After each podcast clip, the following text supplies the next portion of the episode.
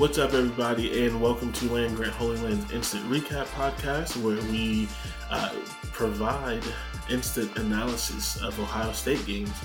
And I am not in a good mood, and I'm your host, Jordan Williams, here with my co-host, Christopher Rennie, as we try to explain what Ryan Day was doing uh, today.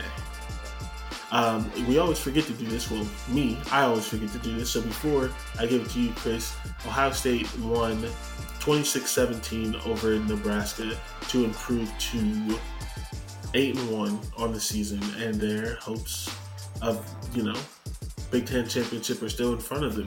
Uh, as always, what are your uh, initial thoughts of this game? So, Jordan, thanks for uh, the introduction here once again. It's always fun doing these uh, because we get to be the first ones to talk to you guys. And unfortunately, uh, me and Jordan try our best not to pander, but I think we're just as disappointed as a lot of the fan base is today. Uh, looking at the game, there were so many missed opportunities. Uh, there were a lot of just uh, questionable decisions by the coaching staff. You know, every time Ohio State kind of got some momentum back, the defense would make a play call and then it would give up a big touchdown or something along those lines. Outside of two plays, I think the defense played pretty great. But the offense, well, this was honestly, and I, I know you want to hammer this home on this episode of the show, but this was probably Ryan Day's worst, worst game of his coaching career. Uh, it was definitely his worst game coaching at Ohio State, but I would venture, I, I think you're probably right. It was probably his worst game of his entire career. It's literally like, I made the joke on Twitter that like Ryan Day uh, told the media that Nebraska was a good team and then threw the game away to prove himself right. Like, yeah. see, I told you they were a good team. Like we, we really struggled out there. Like, no, you struggled. You coached terribly. Yeah, and Jordan and I are going to be the first to tell all of you guys that Nebraska is a tough team. Like, they've played a lot of teams tough this year. When you look at their schedule, they've played every top ten team on their schedule to a single point. But when you do it in a way, and I don't know where this keeps coming from, but the last two weeks, Ohio State's left a ton of points on the board. And, you know, shout out to Noah Ruggles for kind of picking up the slack of the offense and at least securing and ending drives positively. But whether it's Stroud, whether it's the offensive line giving up interior penetration and taking away some of Ryan Day's confidence, there is just something going on with what they want to do. And there's no identity. There's no purpose. There's no intent with this offense. And I think that's why this game was so frustrating, because outside of Jaxon Smith-Njigba's big play, I think they had two series that were good from front to back. Yeah, I actually disagree. There is a purpose and intent with this offense. It's just not a good purpose or intent with this offense at all. Um, I think the biggest difference, I think, in this game versus Penn State is and during the Penn State game, I felt like Penn State was the reason we weren't doing things. Like, they dominated us in the red zone and other things like that. This game, I didn't feel, except for like the first couple of drives where that Nebraska linebacker, and I need to I need to say his name because he deserves it. Except for those first couple of drives where that Nebraska linebacker was literally playing like like he was on Rookie and Madden, like he was a freaking Hall of Fame linebacker or something. Nothing else in this game felt like it was because of Nebraska. Like, nothing in this game felt like Nebraska, oh, they just got a big stop and they just made a big play.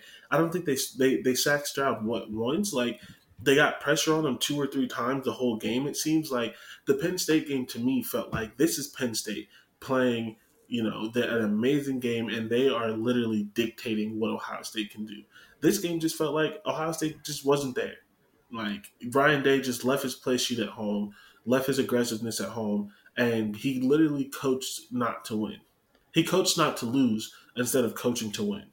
Yeah, I, I agree with that. I think once they got to the red zone, I think I, I made the tweet. I'm like, this offense from the twenty-fives to twenty-fives, and I've been saying this since the beginning of the season, uh, has been elite, like some of the best. And if they don't score from outside the forty, usually you've got a chance at stopping Ohio State, which I think a lot of defenses are starting to realize and are just trying to not give up the big play because they know once they get Ohio State into the red zone, Ohio State tries to do too much. They try to get cute, like you said uh, on Twitter, I believe, and they try to get way too creative in the red zone with their passing game.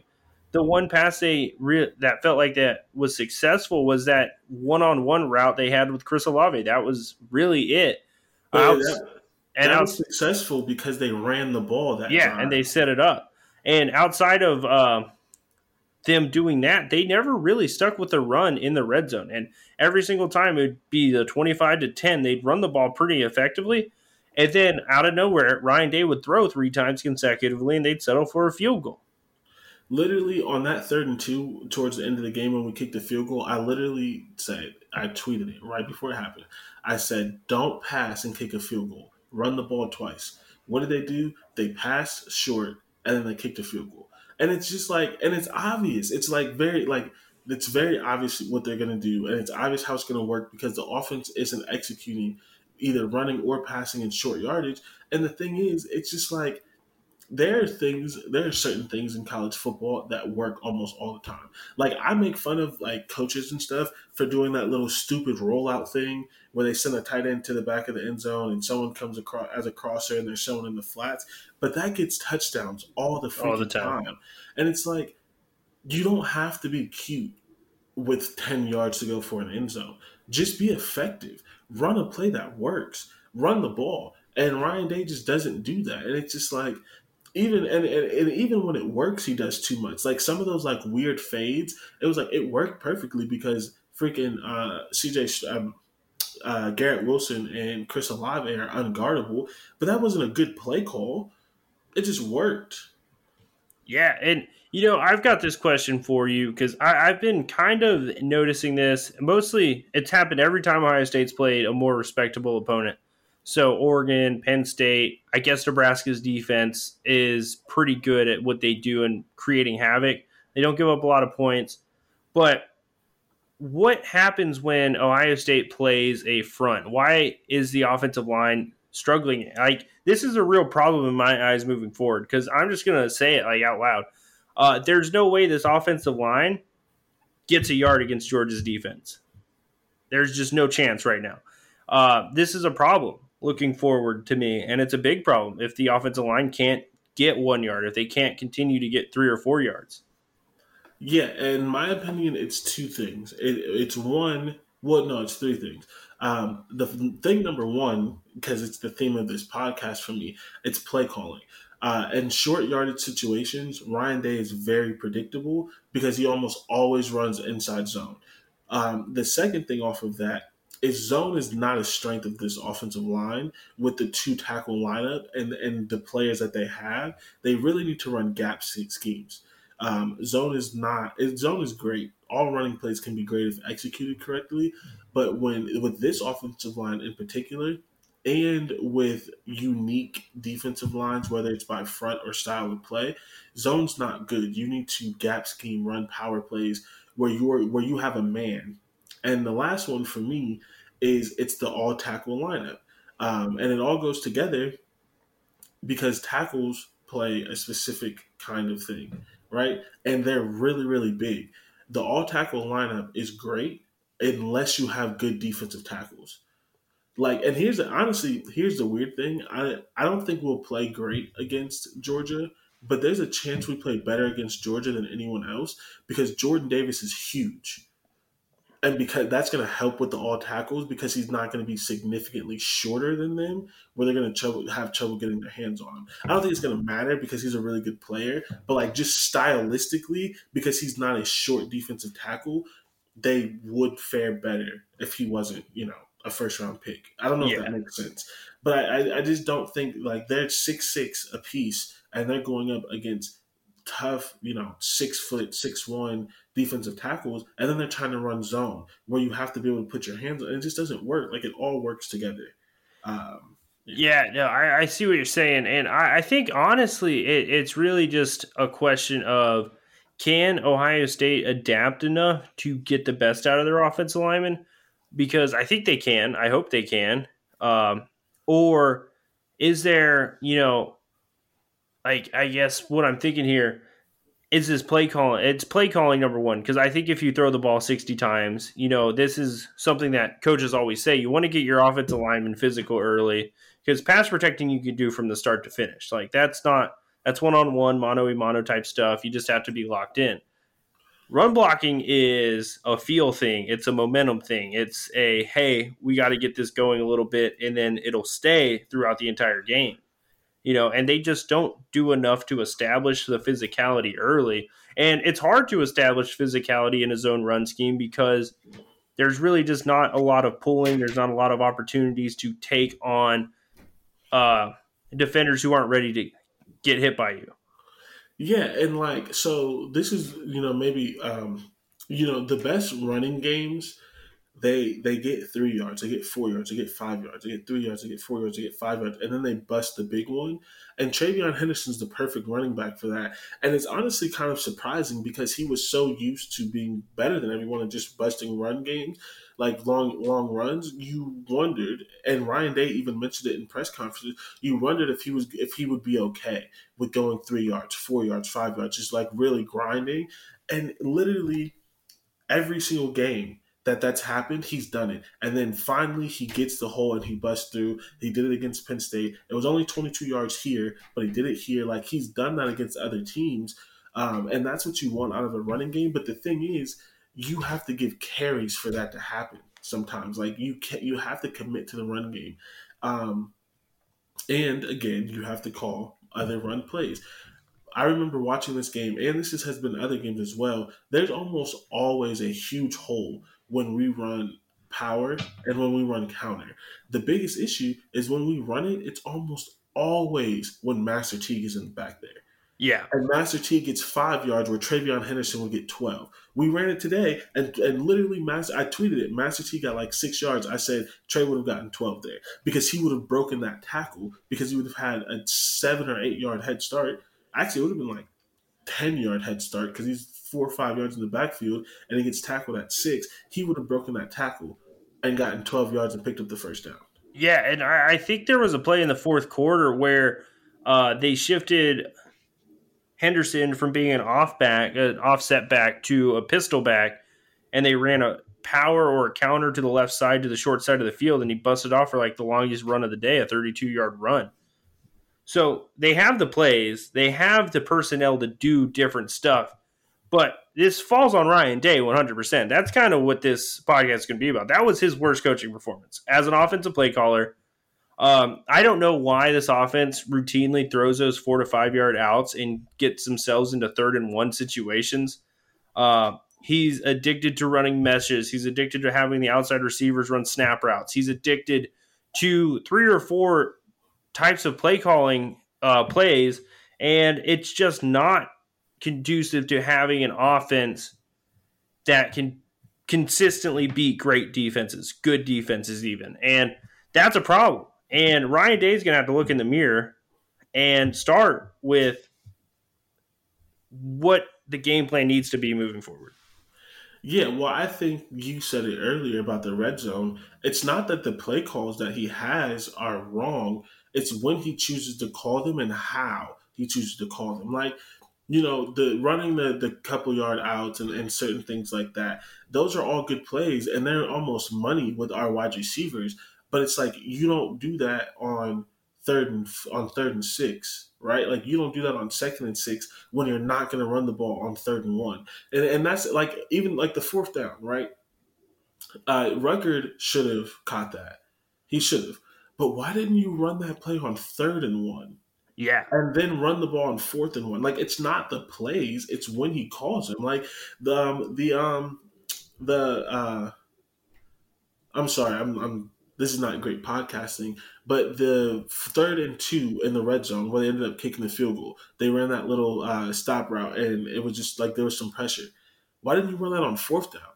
Run the ball on third down. If you don't get it, run that on fourth down when they're expecting you to run again, and you most likely get it. Like it, it's the plays are fine. Day is just not calling them right. He's not calling them at the right time, and he's not getting creative and the run game, which is yeah. making it very easy.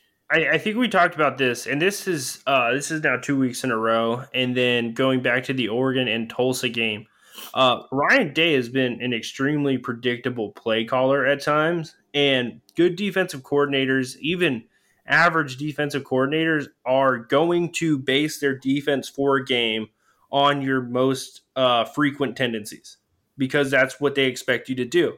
So I liked what I saw in the first quarter, where they got kind of Stroud into some weird running situations. I think that changed up the tendencies and looks. But what you're supposed to do when you change up the tendencies is set up what you do well. And they did not do that at all today. There was no uh, do this, do this to set up this. And I remember Nebraska had a very long drive in the game where they had seven consecutive run plays. And Joe Klatt saying, you know, they've ran the ball seven times. I'd expect them to have something dialed up in a play-action pass. They did. It was a play-action pass leading to a, a shallow crosser route, and Adrian Martinez just missed the throw. So that was Scott Frost actually being an offensive coordinator, getting into the mind of how we could take advantage of these looks five or six plays down the road. And I think the funniest thing you said was – he's just out there. He's not looking at his play sheet. He's just calling plays based on the vibe. And it's like, I don't want my head coach to just be picking random plays. Yeah, and it's just like, for me, and here's the thing. You can call me a homer if you want to. Ohio State's not struggling because of the other team's defense. They did against Penn State, but they didn't struggle because of Oregon's defense without their three best players. They didn't struggle because of Tulsa's defense. They struggled because the coaching staff didn't put them in the right plays, or they struggled because Stroud was hurt, or whatever it was. The only game Ohio State, I will give it to the defense. And I, and I want to I want to caution this in saying Nebraska's defense did play well. And and so watching this game, this game still wouldn't have been a traditional blowout. This was not going to be what we predicted. It wasn't going to be a fifty to seventeen or something like that. I think we said forty-five to thirteen. Well, actually, no, I'm lying. It, it could have been forty-five to seventeen because there were some coward, which we haven't got to yet. There were some cowardly calls, uh, and there was some lack of execution that would have led to touchdowns. And this it, it wouldn't have been a pretty forty-five to seventeen game, but it should have been that.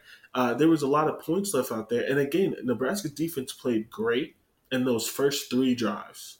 That linebacker was everywhere. He was making diving, like literally selling out diving to knock down passes and, and, and stuff like that. But then he disappeared because they started doing other things. And it's just like, call the right plays, call the right runs. And like, why are you passing the ball with under two minutes left?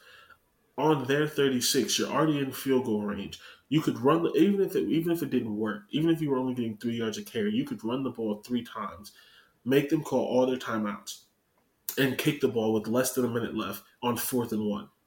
Yeah, one hundred percent. Uh, and this is something that I thought about a lot during the game. You know, I think they successfully ran a quarterback read option on a second and short. You know, when that play would actually be extremely pivotal and make it big difference is on those third and ones, on those fourth and ones, because guess what? Then the next third and one, the next fourth and one, the other team has to think about it. Yeah, and here's and that's exactly when they did it. And I, I tweeted it. I was like, Ryan Day, we, we've always said Ryan Day only throws only throws in the quarterback run on necessary plays near the red zone. And that was our fourth drive with no points. It was a third and four, and we were either on the twenty-five or right outside the twenty-five, and he caught it. That's exactly when he calls that.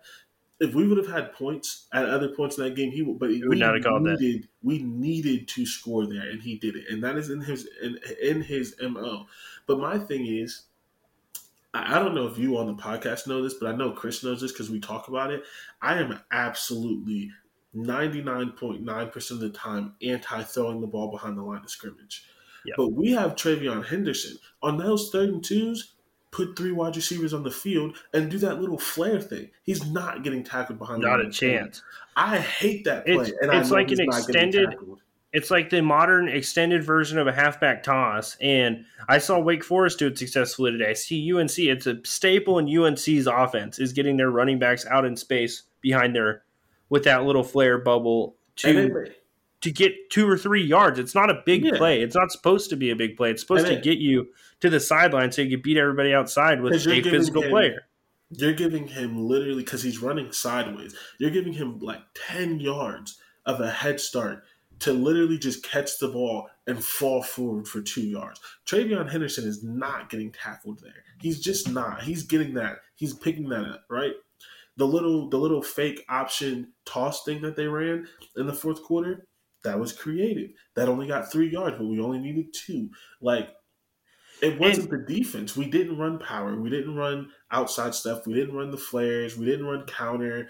We I, I, did we even run split zone? Like, it just felt like they just handed the ball right up the middle. Yeah. And it was just like, and this is kind of something that I think we talk about all the time is like, we don't need as much creativity on first and ten. You don't need the creativity on second and six in a in a down that's kind of split run pass, you know, where you can kind of do everything. It's when it's third and two and you need to gain three yards and you need to gain three yards. That's where you need to see creativity. Yeah. Also, uh, we don't talk about this enough because this is like a conversation that just doesn't have to happen that much. But there's a reason pistol is not popular in college football anymore. And there's a reason like nobody in the N F L runs it except the Ravens. Pistol has a benefit of giving your running back extra time to get to this line of scrimmage. But the biggest downside is it gives the defense extra time to make a tackle for a loss because you have to run seven yards to pick up one yard. Stop running pistol in short yardage. Because yeah, if it you takes want... too long. It, it's way too long developing. Stop running pistol in short yardage because it takes seven yards to pick up one, and all you need is one missed block. Just one missed block, and it's a tackle for a loss. Yeah. And when the offensive line is not playing the way it's supposed to, you need to be closer to the line of scrimmage. You need to get the, you need to give TreVeyon Henderson the ball immediately and let him make a play because it's just not going to work. I agree. I, I'm with you. And, like, we've shown that you can run from under center. They do it well. And I guess, uh, you know, if they're going to run the ball and they're going to run the ball in short yardage situations, you know, I don't see a point of a fullback just kind of going in there to kick out blockers and kind of doing that. If Mitch Rossi is actually going to be a valuable asset in the run game, it has to be on those gap schemes where he's pulling through holes, where he's, like, actually lead blocking. It's kind yeah. of a waste when he's in there and he's just kicking out the opposite side end on an under center split zone or I S O. It just doesn't make any sense to have him there. A hundred percent. And and the thing is, if you for some reason in this offense feel like your running backs need to get downhill, which the only one that needs to get downhill is Master Teague, do it from under center. Because at under under center, your running back is at five yards. But he's still getting a five-yard head start. And the pistol, he's at eight or nine yards. Like, behind, like, you don't, well, and maybe Ohio State's is like seven. They run a short pistol. I think when they run pistol, C J Stroud, it doesn't matter. Yeah, he's and, not as far back. He's at like yeah. three or four, and then the back's at like six or seven. Yeah, but still, when you're in the I formation, you're at four or five. You're still getting that head start, but it's not giving the defense as much time to catch you behind the line of scrimmage. If for some reason you feel like they need that. And, and again, more coaching decisions, which is the theme I've said all year. Master Teague is not a good running back, but he's great in short yardage. They don't, use him, in, they don't it, use him in short yardage. I, I don't understand. This is like kind of like the last thing I have on the run game. Mayan Williams is a very physical runner. Master Teague's a very physical runner. That's their bread and butter. And I remember after the Minnesota game, after a couple of those early games, they're like, we've got a real legitimate Thunder Lightning. You know, it, at U S C in two thousand three, they didn't put in Reggie Bush to get a yard. They put in Lendell White because he's two hundred thirty-five pounds. Yeah, and this is not anti-Henderson because he can get that yard. He can do he's it. Shown, he's shown multiple times that he can do it. But what's the point of having a freaking tank yeah. and Master Teague if you're not – why is Master Teague running power on first and ten out of the freaking pistol – but he can't run power on third and two. And I, the running back rotation shrunk, and we were initially happy about that. But I, I think Henderson still being a little young is more of a weapon when you kind of get the defense a little worn down with the two bigger backs. I I disagree with that. I think you should give Henderson as many carries as possible. I, yeah, I'm but not I'm saying you saying, don't give him like thirty-five carries. You don't. Give them twenty-five carries. I, but this comes back to if you throw the ball fifty times a game, you don't have any space to do that because you're only running the ball twenty-five Literally. times. So you can't have extra running back carries.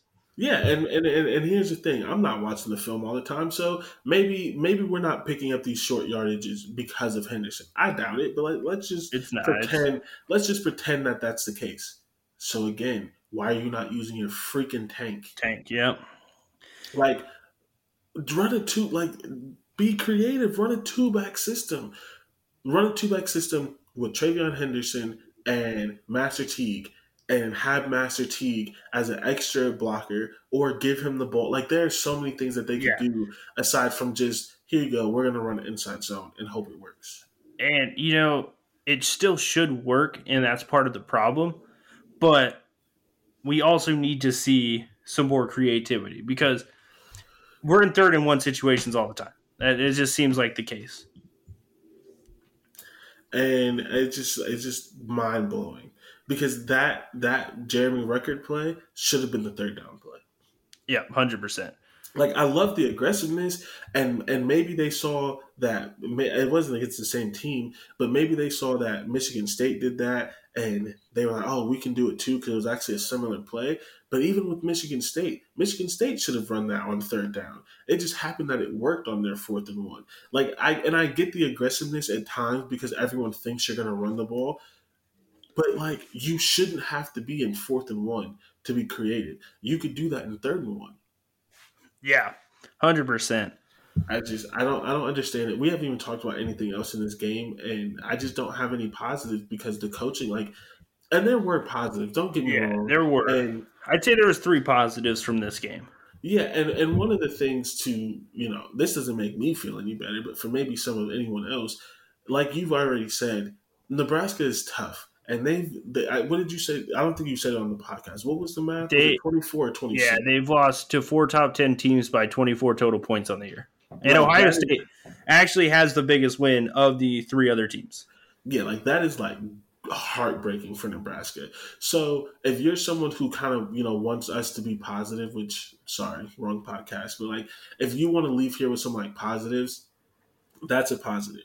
Ohio State – had won by the largest margin of top ten teams against Nebraska.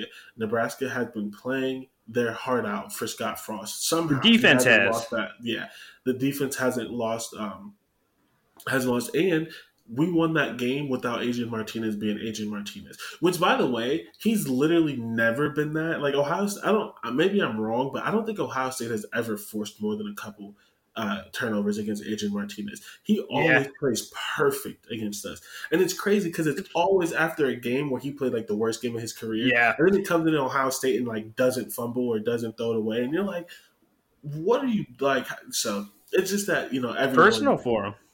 Yeah. Ohio State gets everyone's best game. But it's just like, man, we were like, yeah, we're going to get three takeaways just because Adrian Martinez is going to give it to us. And no, nope. he, just, he didn't. The one time he fumbled, he immediately recovered it. And it's just like, wow. Like if this yeah. was last, if it was last week, he wouldn't have caught, he wouldn't have recovered that. And, you know, Purdue or literally anyone else in the Big Ten, it, it, that's a fumble that they recovered. one hundred percent. I just, okay. So my rant is over for now. Um, we do owe some positives because there was some positives, especially a particular player, two particular players. Um, so let's, let's start with, uh, let's start with Noah Ruggles because everyone's going to expect us to talk about Jaxon Smith-Njigba. Oh, I got one more I'm adding too. Okay. Uh, Noah Ruggles has been amazing for Ohio State. And I think that we forget that last year kicking was like absolutely miserable. Could you imagine yeah. some of these games if we didn't have Noah Ruggles? Yeah, last year, if you guys don't remember, Blake Hobiel was battling injuries last year and Dominic DiMaggio was just not a very consistent kicker. And it really led to an injured Blake Hobiel being a bad kicker. And that's not good. And no. Ruggles, and I'm not going to put the numbers out there because I am a superstitious person, but he's been really, really good. Yep. Uh, and, you know, he hasn't really had to hit anything outside of the fifty-yard mark, but he hasn't had to, which is good uh, and also bad because that goes back to the offense. But when you have a kicker that you can trust, uh, it changes games because he won this game because he didn't miss kicks. And, and he won Penn State for us. Yeah. And, you know, last year, remember, Ryan Day used to go for it all the time. Uh, he and had to. He had to, and it worked.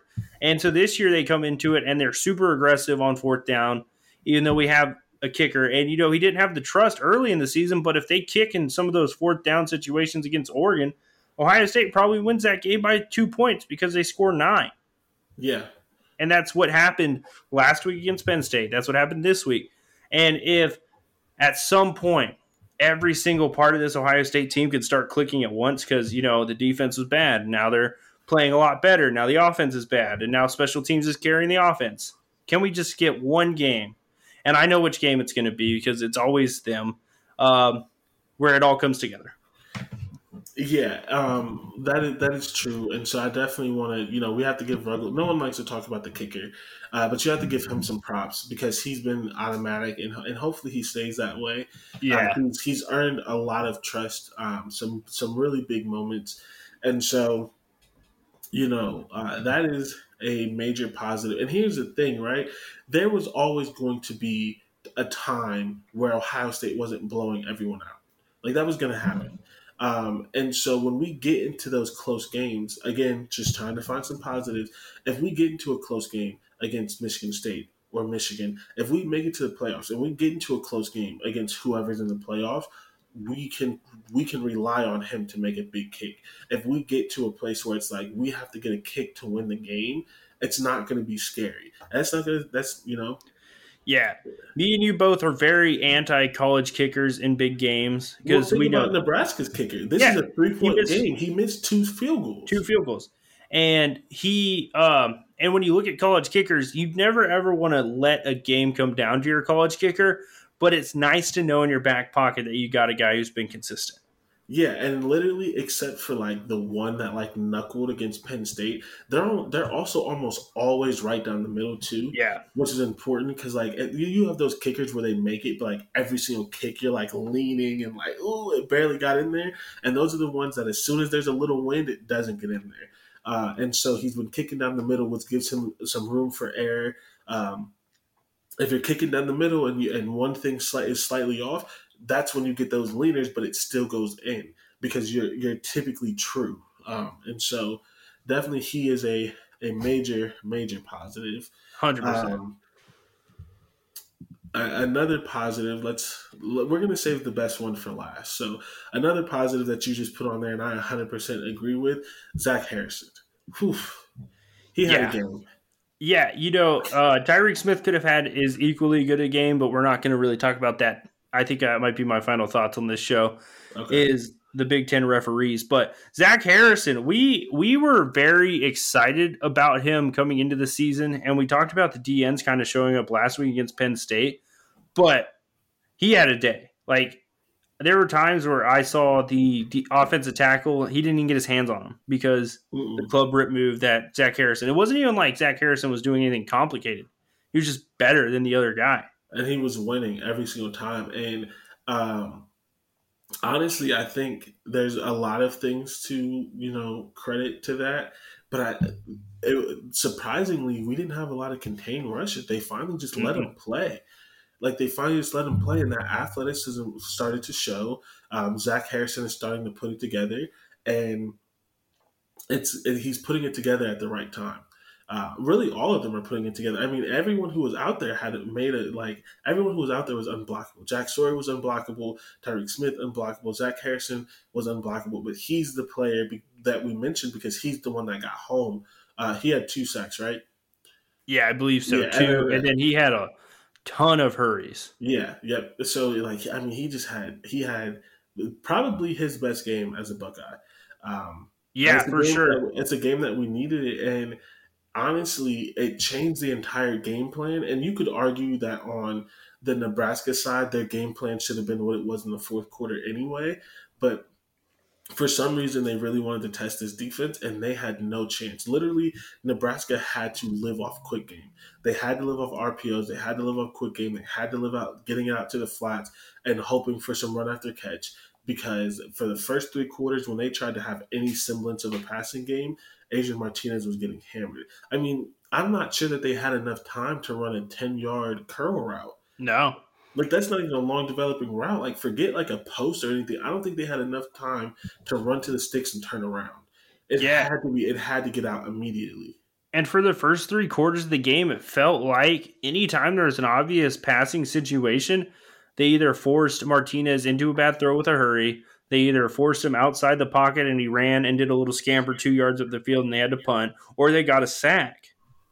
Yeah, every single time. And and that's the thing where it's like, I'm not even mad in the fourth quarter because it's not that they weren't playing well. It's that Nebraska literally, like, changed their entire offense. And you can't get sacks in quick game. Like, you can't. Yeah. Um, you want to, that, but you can't. It's just yeah. – And that that's that like when you go too hard and quick game, that's when you start getting rough in the passes and stuff. And so they played. I mean, he played really, really well. Um, he definitely deserves that. And honestly, like people love to crap on this defense. Um, and I'm someone that's like really, really in tune to like how people talk about things.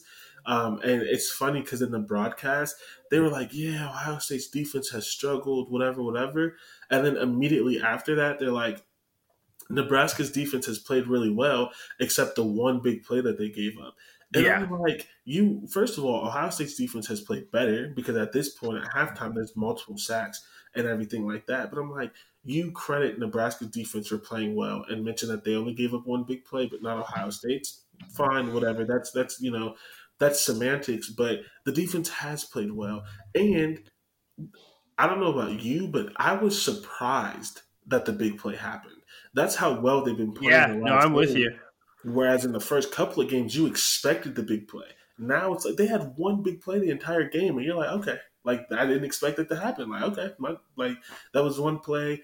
They they're on scholarship too, as we like to say. Yeah, outside of uh, number seventeen and number twelve, I think the defense is close to elite, honestly.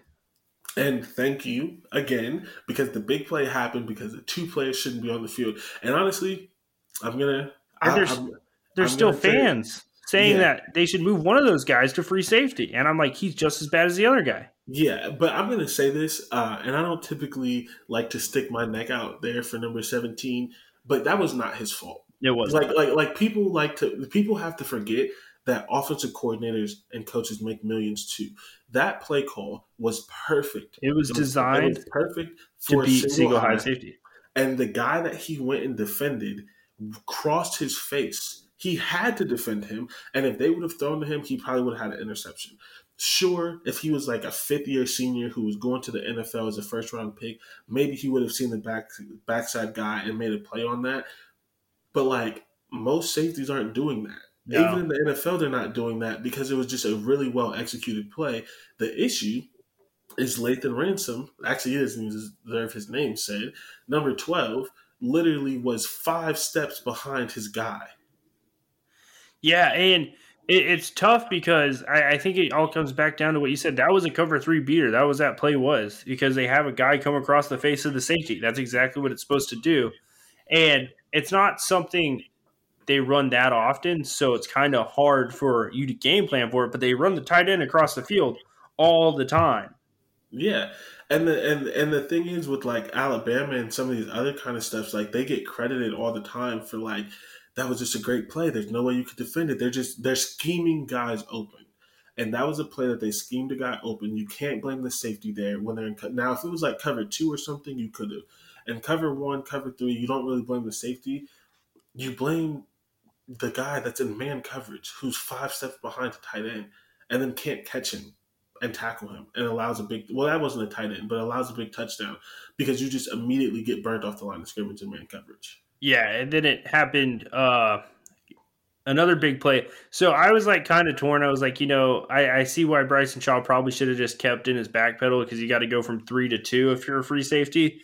But then I'm like, I saw the next play and I saw Lathan Ransom once again chasing the guy and I'm like, okay, so you know, I, I don't think I could throw the whole blame for anything on seventeen, but yeah, I think the, the two big plays were the two big plays were given up by one guy that everyone wants to see more of, and I just and I don't want to like knock a player down because I think he's a talented player. I just think sometimes he's in a bad position from the coaching staff standpoint and the way he's utilized. But I just think at times, uh, fans like that's why he's playing in a very specific role. Yeah, because when he's out there, he's boom or bust, and a lot of times it's bust, uh, especially when you're not blitzing him. like, yeah. if he is not in, if he is not, if he if he is in man coverage, he's an absolute liability. Uh, I think I could get open on him in man coverage. Yeah, with the right play design, I think we both could.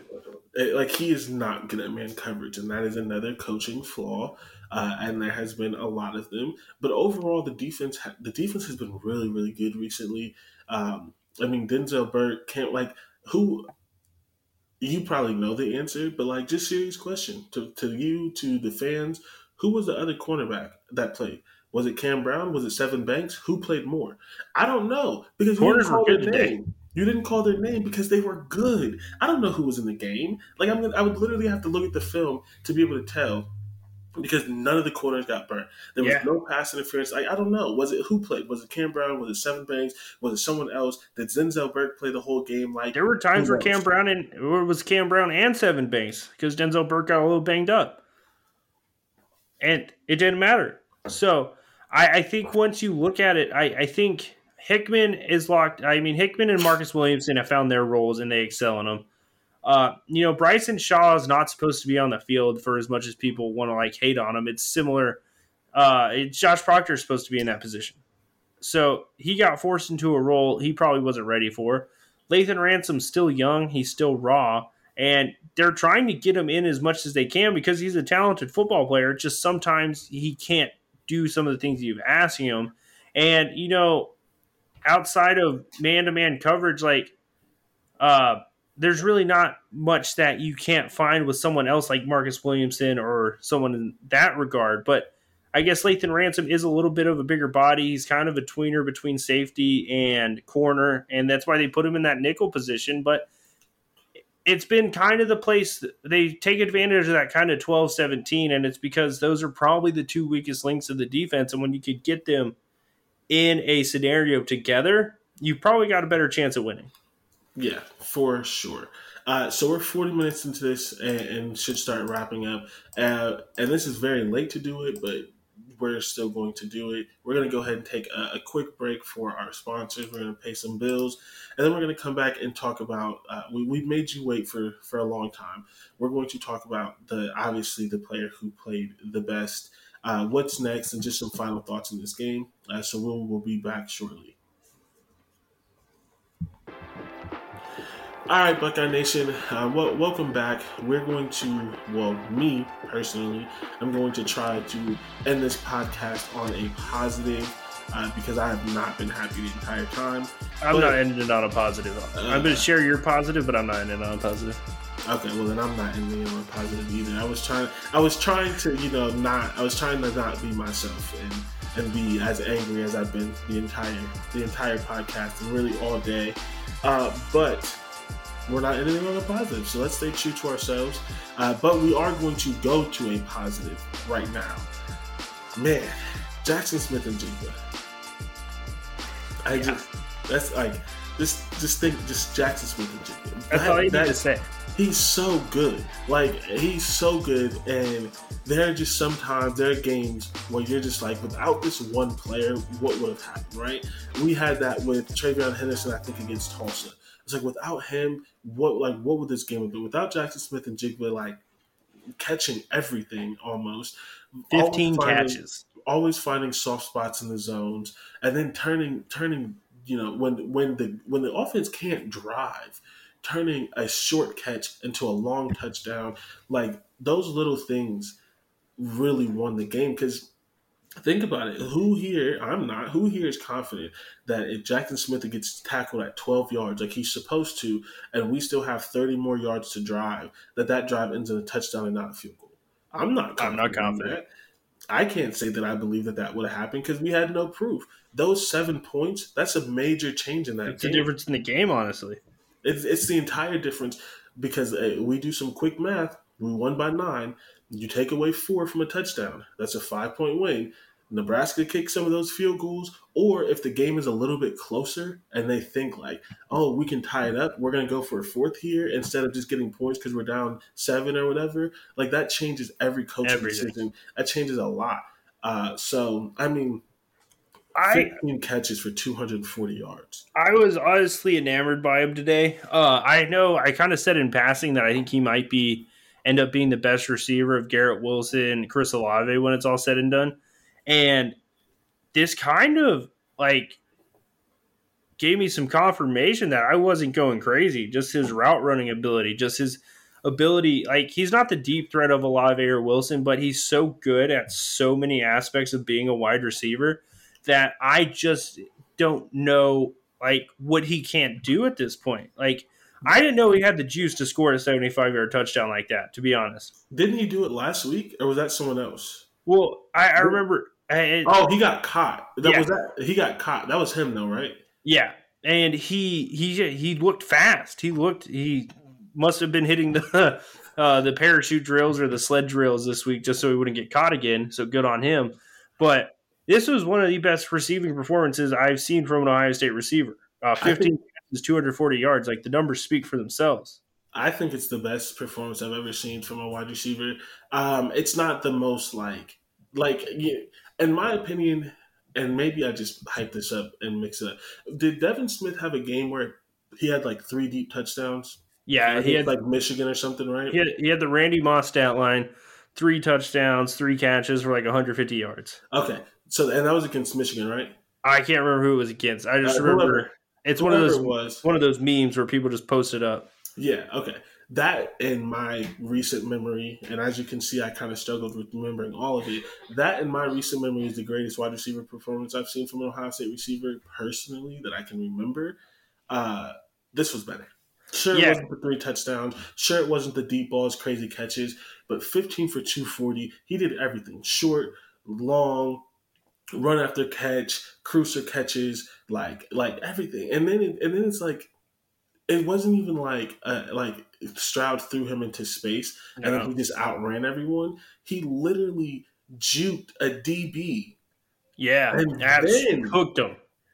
Like, come on, cooked. Uh, he cooked like three or four people tonight. I think uh, in my film review, I do a he's cooked segment, and it's all Jaxon Smith-Njigba. He's got like four of them. I don't even know which one I'm going to choose.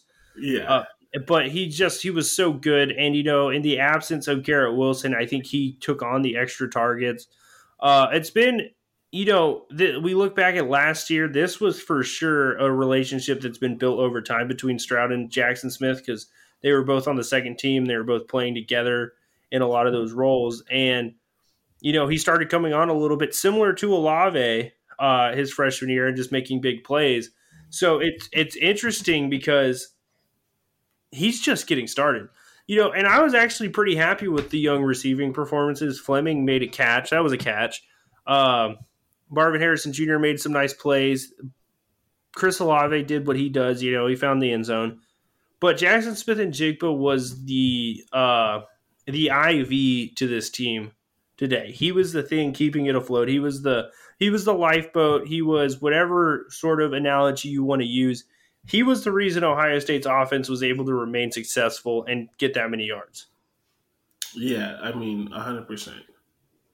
Um, I mean, he, he played a perfect game. He he played an absolutely perfect game uh, when you really needed it. And it's just like, man, I keep forgetting that this is his second year because I really wish this was his first because he's going yeah. pro. He's going pro next year. We just have to – No questions to, um, about it. We have to enjoy him while he's here. I think, uh, just speaking a, a little bit, you know, I think Julian Fleming, you know, had a pretty solid game. Uh, you know, Marvin Harrison made a couple of key plays. So the young guys are showing up, which is what you want to see when you're going to lose two of the best wide receivers. Uh, but it's good yeah. to know that you have your number one wide receiver. Uh, and all the things, like we've mentioned this multiple times on the podcast because every time it's unbelievable. It's just so crazy that, like, Garrett Wilson wasn't lying when he said, my entire life, I thought I was the best wide receiver every time I stepped on the field until I saw Jaxon Smith-Njigba. Yeah, he's so good at football. Like, I, you guys know me. I, I own Chris Olave branded gear. He's my favorite player. But, like, I, I just think Jaxon Smith-Njigba plays the position on such a high level in every single aspect. Yeah, I mean, there's literally nothing that he can't do. It's crazy. Uh, and so, I mean, he had the game of his life. When we really needed it, we really needed it. Um, and so that is a, a major positive in a game that does not have many positives. So as we start to wrap up, I'm going to I'm gonna say my little piece and then I'm going to let you get to yours because I know you have some stuff to say. All I have to say is Ohio State has to get its head, like, you know, it, it just has to get its head out of its ass. I really hope that this is just a tough stretch in the instance that Penn State is Penn State. They were fighting for their life. Nebraska has played close games. You already said it, twenty-four points to four top ten teams. Um, I hope these are the kind of games that you look back on. It was like Ohio State proved their mettle in this. But at the end of the day, right, you, you have to win your clunkers. But I'm just – I just can't take any positives from this. Like, I just – there's nothing that I can take to be like, that was a good game. They really did some things, and I know that they're gonna that they're gonna be better. What I took from this game is that Scott Frost is a bad coach and needs to be fired. I took from this game that Scott Frost didn't want to win. I literally tweeted it. I don't know if I spelled cooties right, but I literally tweeted it. Winning this football game was cooties, and Scott Frost and Ryan Day were seven-year-old boys trying to do everything to, to not get uh, him. To, yeah. to not get him. Like, Ryan Day didn't win this game. Ohio State didn't win this game. Scott Frost lost it because he wasn't aggressive in the right moments and he didn't do the right things. He cowardly he kicked cowardly field goals, cowardly punts. When momentum is real in football, momentum is real. When they could have taken that momentum, he didn't do it, and I, and so I, I I don't have any positives. I don't. Yeah, to build off kind of what you said, I, I know I heard the first glimpse of Ryan Day talking to Jenny Taft after the game. And the, I guess, essence of what he was saying was survive and advance. Like, they came in, they went on into a tough road environment. We heard the fans over the la- – we, we heard them. They were loud. They were involved. They wanted this game bad. And every time Ohio State had an opportunity to shut them up, they didn't. And that kind of goes back to what you said. Uh, they got to pull their head out of their ass. But my final rant of this show, and I think this one has kind of been a long time coming, as – me and Jordan watch a lot of football. We are going to get off this show. We're going to do our work. We're going to watch more football. We're going to watch football tomorrow. We're going to watch football Wednesday, Thursday, Friday next week. Uh, I've watched a lot of Big Ten football games this year. Uh, I've seen a lot of Big Ten officiating. This has been by far the most egregious year of officiating I've ever seen from this conference. It has been awful. It has been pitiful. It's been hurting both sides. You know, Nebraska had a few plays. They had that one, you know, uh, we couldn't even get mad. We couldn't even like celebrate it because it was such a bad call when Jaxon Smith-Njigba caught the punt going out of bounds, and they gave us ten yards for like running what? into or interfering with the punt returner. And, you know, th- every single week we can take clips and pictures and screen grabs of games on Tyreek Smith, on Zach Harrison. You know, our tackles are good. They're not perfect. They hold. Every offensive lineman holds. They're all going to tell you that. It's how you survive on the offensive line. But these refs, it, it's not the lack of calls. It is the lack of consistency calling them. If you're going to let the guys play, you let them play. If you're going to call holding, you call it every time so players stop holding. It's consistency. I, I said this on, I believe, Twitter, honestly. Uh, but they have to – the Big Ten as a conference needs to one hundred percent completely reevaluate their refereeing protocols. They need to completely reevaluate their referee vetting and who is referees and their whole training, because whatever is on the field, they're becoming too much of the game, too much of a star in the game, and they are not doing a good job, period. Yeah, no, one hundred percent. And here's the thing that really needs to happen. First of all, what I want to do is not going to happen, so they need to do what you want to happen. But I know it's hard. But there it's hard. It's not an easy job. There needs to not be conference referees. It needs to be a reffing association. It needs to be these are Division One refs. Because here's the thing: with most the Big Ten, the Big Ten is a little ish, right? It's a little regional. But like, if you reffed in the South, you could ref a game each week and be in a different conference. Like, how many different conferences are in Florida? How many different conferences are in North and South Carolina? Like, first of all, refs travel pretty far for these games because you typically don't ref in your home market. So there's no reason that it couldn't be college football referees under one association. It's not easy. There's five conferences, uh, even more, because I don't know if refs do all of Division One. So if one day you're doing high school, you're doing uh, Big Ten, and the next time you're doing F C S or whatever. I don't know exactly how it works. But everyone who's under the F B S, all one hundred thirty teams, you take all these refs from these conferences, you evaluate them, you fire the bad ones, you do one training protocol. Like, and this is the thing, like the N C double A served good purposes when under its like under the thought of its creation.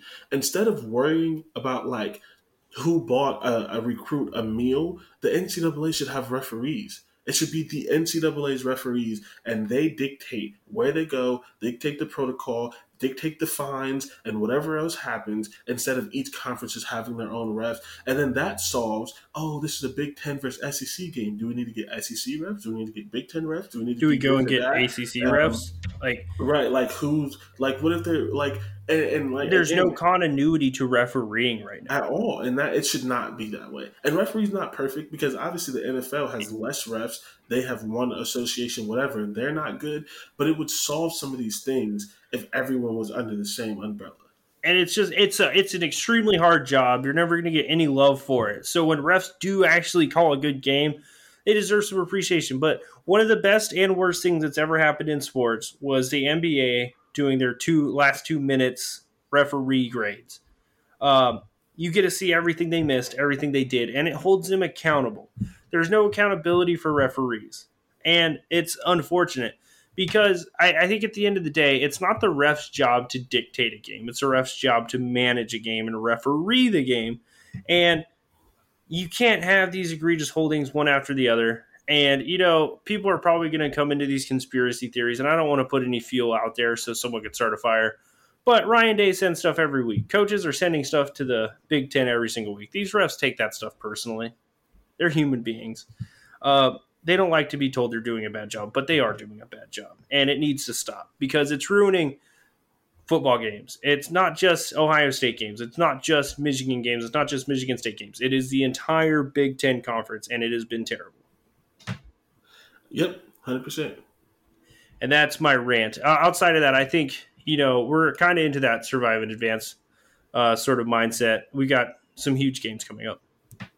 Yep. Um, and one game, oh God, one game is going to be uh, less likely, um, less big, less exciting, less whatever. It's not going to be the expectations that we thought because Purdue is up twenty-one seven against Michigan State. Ooh. And that and that brings us to hey, our Tulsa's only down five to Cincinnati. Oh, and God. They're driving to go into the.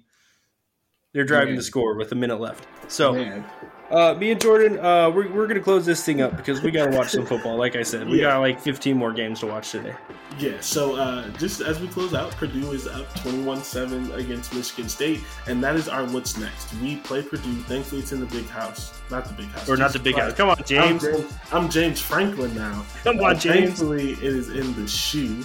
Um, It is at home. We are not going to Purdue. And thankfully, thankfully, Michigan State's getting sacrificed before us. So, yep, and and we're not going to be the number two team in the country. So, uh, Purdue's not going to be inspired to beat us like they do any other time. Uh, so, we will see you next week after the Purdue game, and hopefully, it is a much more positive podcast. Uh, with that, go Bucks! Go Bucks!